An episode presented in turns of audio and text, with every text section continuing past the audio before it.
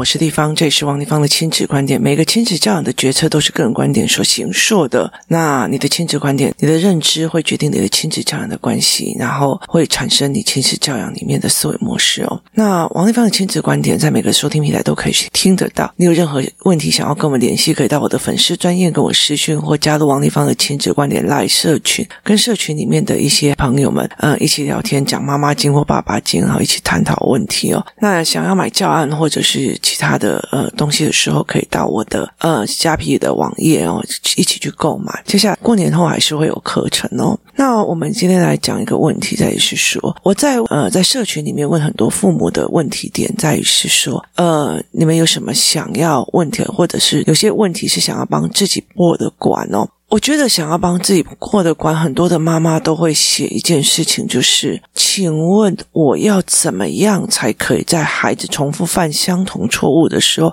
还保有耐心跟稳定的情绪？就是我要怎么样在小孩子完全犯同样的错误的时候，一而再再而三犯同样的错误的时候，我还保有冷静跟情绪？我告诉你，如果齁，呃。这样思考的时候，你会越来越痛苦哦。就是思维的角度的问题哦。第一件事情是我曾经在一个跟一个男生在谈恋爱的过程里面，就那个男生让我发现他欺骗我了。那他让我发现他欺骗我，我明明知道在那个过程里面他不会跟对方发生任何事情，可是因为他欺骗我了，导致我对他的信任不足了，就是他那个信念已经减低了哦。当信任减低的时候哦，他说什么我都没有办法再接受了，就是他说任何的事情我都已经没有办法再去接受这件事情，所以其实我们都会在第二次再争吵，然后第三次争吵。我记得我在第三次争吵的时候，我。忽然了解了，我很讨厌这样的自己，就是我很讨厌这种呃猜疑性的自己，我很讨厌猜疑性的呃性格，我非常讨厌猜疑性的我，所以那个时候我就落跑了，我就呃东西收一收，我人就失踪了，就不要再跟他联系哦。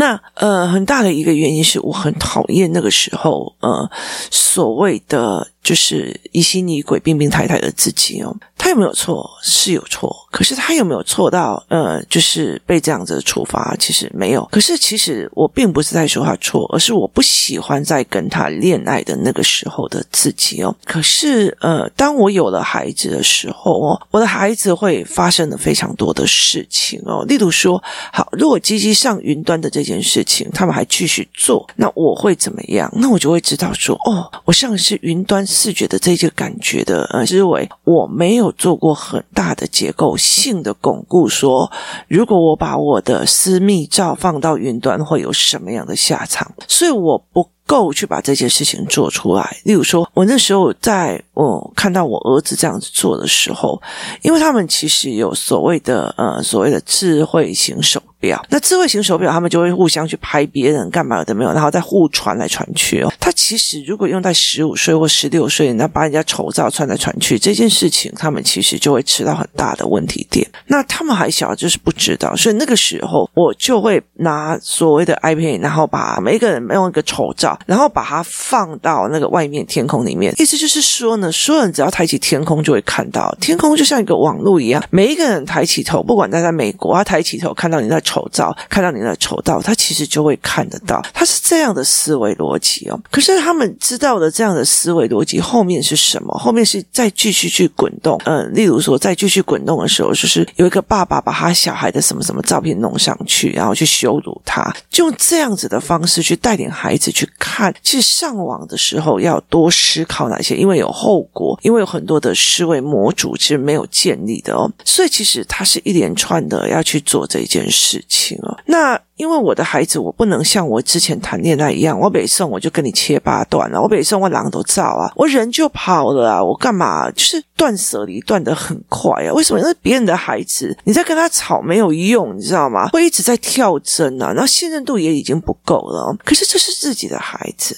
他自己的孩子，他在重复犯的错的时候，是一定是有。原因的，就是他一定是有原因的，一定是有这种思维模式跟原因跟角度的哦。所以怎么去看这件事情才是最重要的一件事情。好，像我儿子好了哦，有一天呢，工作室有一个妈妈，因为我们那天在开会，然后呢，就有一个妈妈说：“哦，平常都是你们帮我接小孩，今天我帮你们接小孩好吗？因为我我也要去接小孩。”那我就说：“好，那麻烦你哦，因为我们还在工作室聊。”那这个妈妈就去接了几个孩子回来，那。于是呢，他就在赖的时候就说：“哎，我带他们去全家买个东西。”那结果小孩回来的时候就吵吵闹闹，一堆小孩就吵吵闹闹这样子聊聊聊。等到我要走的时候，我翻开手机看的时候，我就看到了这个妈妈的讯息。那我我就问我儿子说：“儿子啊，你今天跟这个妈妈出去，你花了她多少钱？你要还人家钱哦。”然后我儿子就说：“哦。”对吼，然后于是呢，他就去拿出他买的东西。那你知道吗？全家便利商店的东西，它上面都会有标签，就特价多少钱，特价多少钱。然后他就跟我讲九十五。另外一个孩子马上说：“哦，对妈，九十五，我也是九十五。因为什么？因为他跟我儿子买的是同样东西。”然后另外一个小孩也说：“哦，九十五，对，九十五。”可是这个妈妈点就有点，嗯，不是五十九吗？好，然后我就笑了，你知道吗？你知道我儿子的交叉视觉九十五变成五十九，五十九变成九十五，这是非常常见的事情哦。然后呢，后来我就说：“你确定是九十五吗？”然后他再看一次，他就说：“确定是九十五。”我就说：“好哦，那拿你的钱，然后还九十五给这个妈妈。”然后呢，因为我问了第二次，另外一个说：“不是吧？是六十九吧？”哈，那他就是会把五后面往后连的，就是模糊视觉的问题。哦，所以其实，在很多的事情里面，你在看他的视觉，例如说，他走到哪里丢到哪里，走到哪里丢到哪里，对他来讲，他的对焦跟他收拾的能力是很差的。为什么？因为把这个东西移到这个地方，跟这个东西移到对的地方，他交叉视觉，他很痛苦哦。当你理解了这件事情的时候，你就必须要去让他知道，哦，你这是交叉视觉。所以，为了避免你多额度再多付的钱，或者是说你的环境乱到没有人想要。跟你相相处，那你就要一样一样的去带他。所以像这一次，呃，终于疫情过后，我可以进去他们学校去参加所谓的体育发表会。那个时候，我就带着我儿子一样一样的整理他的抽屉。为什么？因为对他来讲，交叉视觉的东西丢在右边的东西他看不到，他以为他在左手放。所以其实他会有这样子的问题，他那变成东西乱丢就抬钩什么有的没有，他会反复一直出现。那你就会一直骂，然后你就要忍。自己的心情，可是当你知道它是交叉视觉所产生的状况的时候，你就会觉得，哎，那我要怎么让他知道，而非一般孩子的方式去让他知道这件事情啊？所谓的孩子会事情反复的发生，是因为他除了这样的做法之外，他没有其他的模式。就算有人告诉他其他的模式，那个也是你觉得应该该怎么做，而不是在他脑海。里面形塑成他的思维模式哦，所以你怎么去告诉孩子这个该做，那个不该？我跟你讲，最轻松的方式就是这该做，这不对。这该做，这不该做，这是对的，这是错的，这是好的，这是坏的。用这样子的评断标准去评断事情，这是好的，这是坏的，这是对的，这是错的，这是什么样的，这是怎样？所以你只要照着这个准则过去就就好了。那变成它是一个直线思维，反正这个东西就会被骂，反正那个东西就会被骂。同样一件事情哦，讲脏话会不会被骂？在呃学校会被骂。可是你如果在那种例子，例如说军队的时候，你。不讲脏话，过度干净，你会被打。所以其实他有没有办法去思维这件事情的差别？就是，然后我可能军队讲军队过完了以后，我记得我有一个朋友，他在很早很早期的时候，那呃，他他就被退学了嘛，就是呃，成绩被删二，然后退学以后，呃，那个很早期的时候，他爸爸就叫他回去管工厂，那他是陪他到中国去这样。然后回来的时候，我就觉得说：“天哪，你怎么会满口脏话，而且讲话这么的难听？这样子哦。”他就跟我讲说：“王丽芳，我告诉你一件事情哦，你如果在那个环境里面，你没讲脏话，是某一没有人会信到你。就是他们是斗争起来的，就是他们是斗争起来。所以在早期你过去，你要管。”那些所谓的工人的时候，你没有在一个阶级上斗他，他是不会去听你的话，他反而会变成另外一个阶级来去把老板跟管理阶层给玩掉。所以我同学跟我讲说，你在那边，我跟你讲啊，熟女管不好工厂啊，在那里没有熟女的啦。所以我哦，再怎么样哦，我都一定会气势比别人讲，三字经比别人。然后说那时候真的是到处都是在讲三字经哦。可是那时候他也很紧，因为他那时候被退学嘛，所以后来。他就一直想尽办法，想要去用同等学历再继续往上考。那时候他就跟我讲说，那时候他爸爸妈妈就跟他讲，你要不然你会被退学，你的人生会怎样？那时候他都没有意识到，等到他真的被退学，他才知道，天哪，我没学校可以去了，就是每天固定要去的地方没了，而且世界正正的往前走，只有你一个人被留下来的那种感觉哦。所以他其实就后来在在讲这样子一件事情。所以如果你真的很多事情把它只有对错标准答案的时候，他其实很难去因应。很多事情的，所以当你觉得说你的孩子反复的同样做错的事情，那他一定不知道这件事情的原因是什么。或许你曾经告诉他官方说法，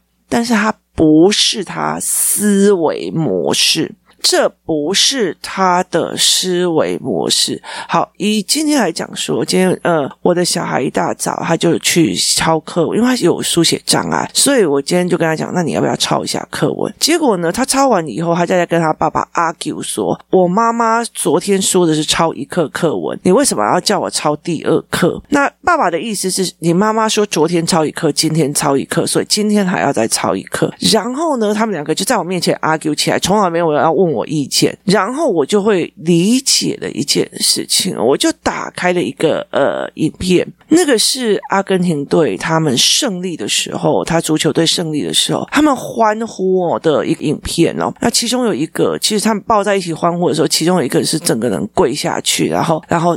就是在那个绿荫上哭了。我那时候把它暂停，我就跟他讲说：“你自己想看哦，看台上面有这么多的人哦，看台上面有这么多的人，如果让他们其中一个人跳到这绿荫场地来看现在的胜利，他会像他这样感动的哭了吗？他可以在那个环境里面去，这一个人的情绪是当下胜利的情绪吗？他在那个绿茵草地跪下来，然后。”环绕的整个球场全部都是欢呼声、快乐声，然后，然后大家的那种氛围，然后他跪下来，他哭了哦。这个东西在于是什么？是在于是他一路上的辛苦、痛苦、羞辱、熬过去练的。重点不在于那个当下的成就享受，重点在于那个过程让他流泪，就是。我很骄傲，我自己这么的努力的时候的那个过程，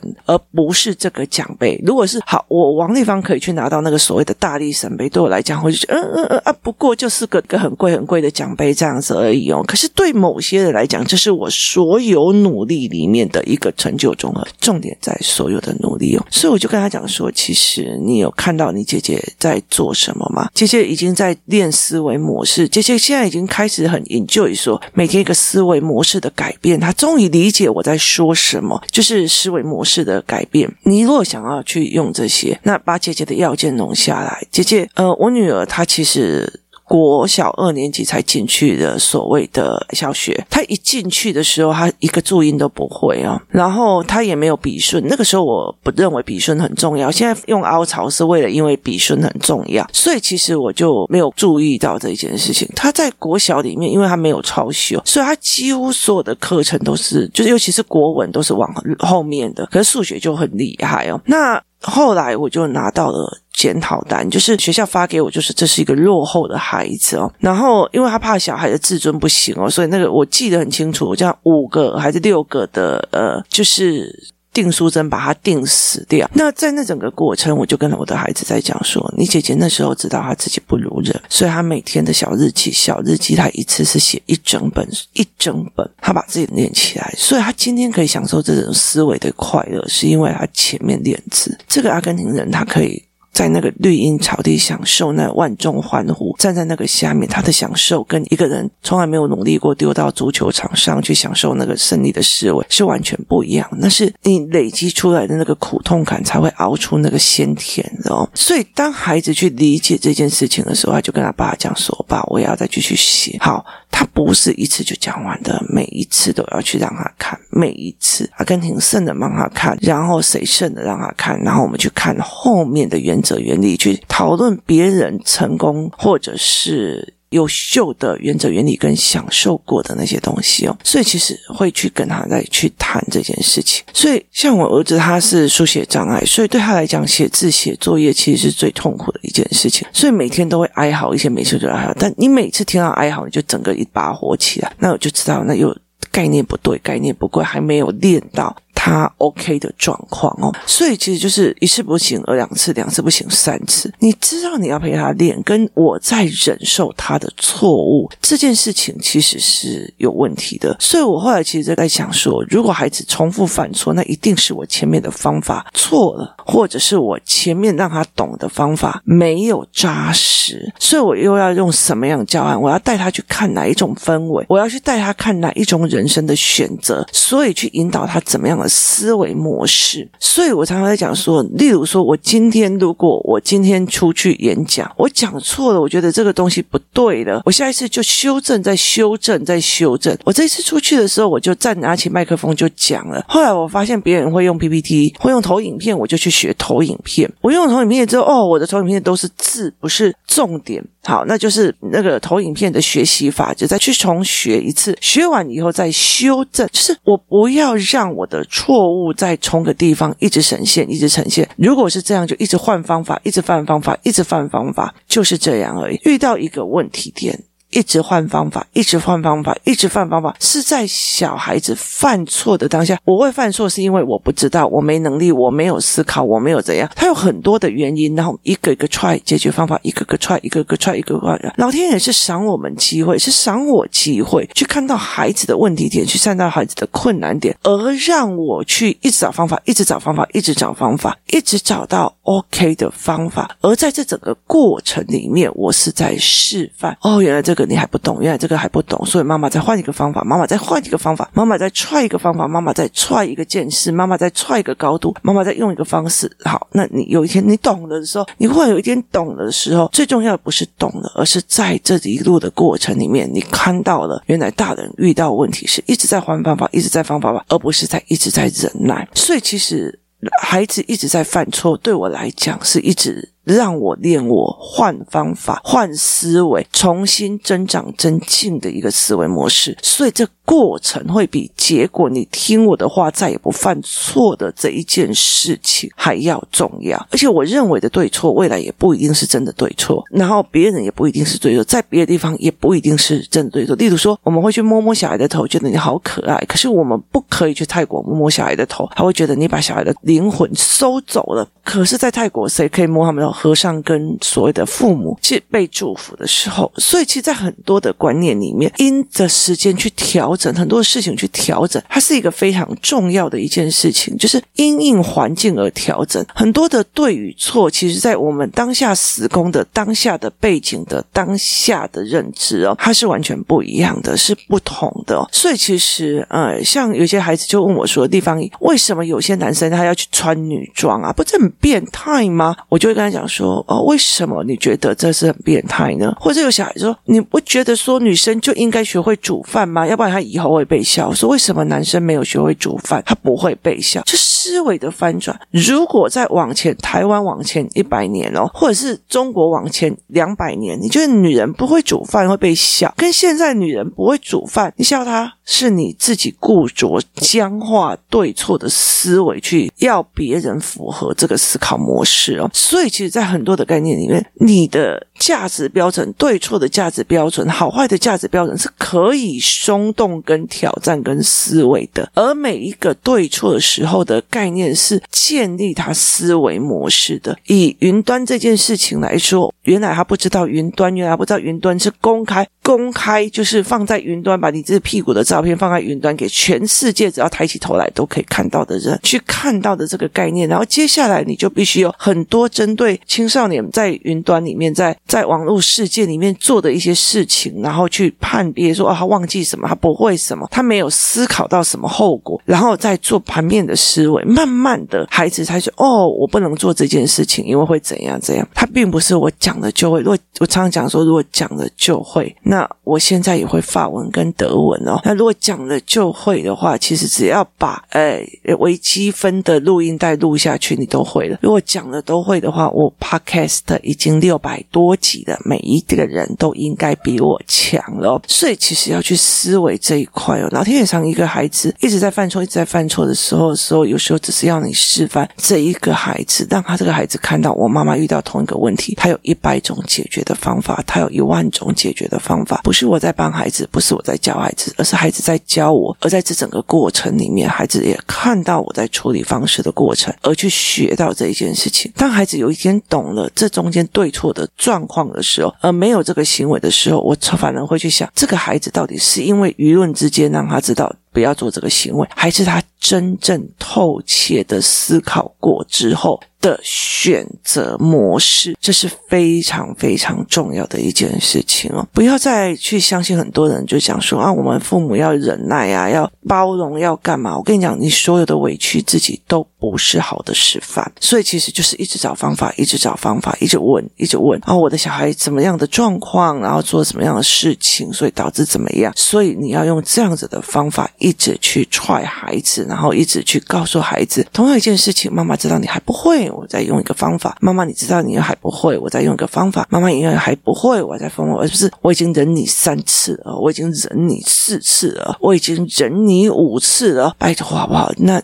就就绕跑啊！你如果不喜欢这样凡事忍耐、委曲求全的自己，那就不要做。人在一件事情，就是我觉得人在教一件事情是一件事，就是当你教小孩尊重别人的时候，前提是你要尊重自己，这才是一个非常非常重要的概念。你怎么尊重自己？在这件事情，孩子，你侵犯到我了，你侵犯到我的隐私，你侵犯到我的所有权，你侵犯到我的很多的事情。怎么去顾这一件事情？就是你侵犯了我的尊严。而是有些很多的父母，其实，在那个忍耐当中，是把自己的尊严拿去践踏。我忍你这样对我，我包容你这样对我。其实，在很大的一个程度是，他其实把他的尊严，他他的什么说我不值钱，所以你可以这样对我。所以这是两种不同的方式哦。所以不要去想说，嗯，孩子犯同样的错误的时候，我要怎么有很好的包容性跟稳定的情绪，而是我们在讲为什么小孩不懂这件事情是哪里出的问题。我要示范几种方式，一样一样踹，去让这个过程里面，在这个世界里面，让孩子得到一个经验值，一样不会，第二样，三样不会，第三样，第四样不会，第五样，慢慢的去让孩子知道，或者是这个时候里面他还没有办法建立这个思维，我就忍受，我就知道，哎，他还没有办法这样做，所以我例如说像我的儿子，他在教他视觉，他的东西还是会乱丢啊，我就很清楚他的状况，那我就好，那我的时间往后延，等你的身体跟你的思维慢慢结合，但不代表我不教，我还是会用各种方法在教，然后我也有包括等待。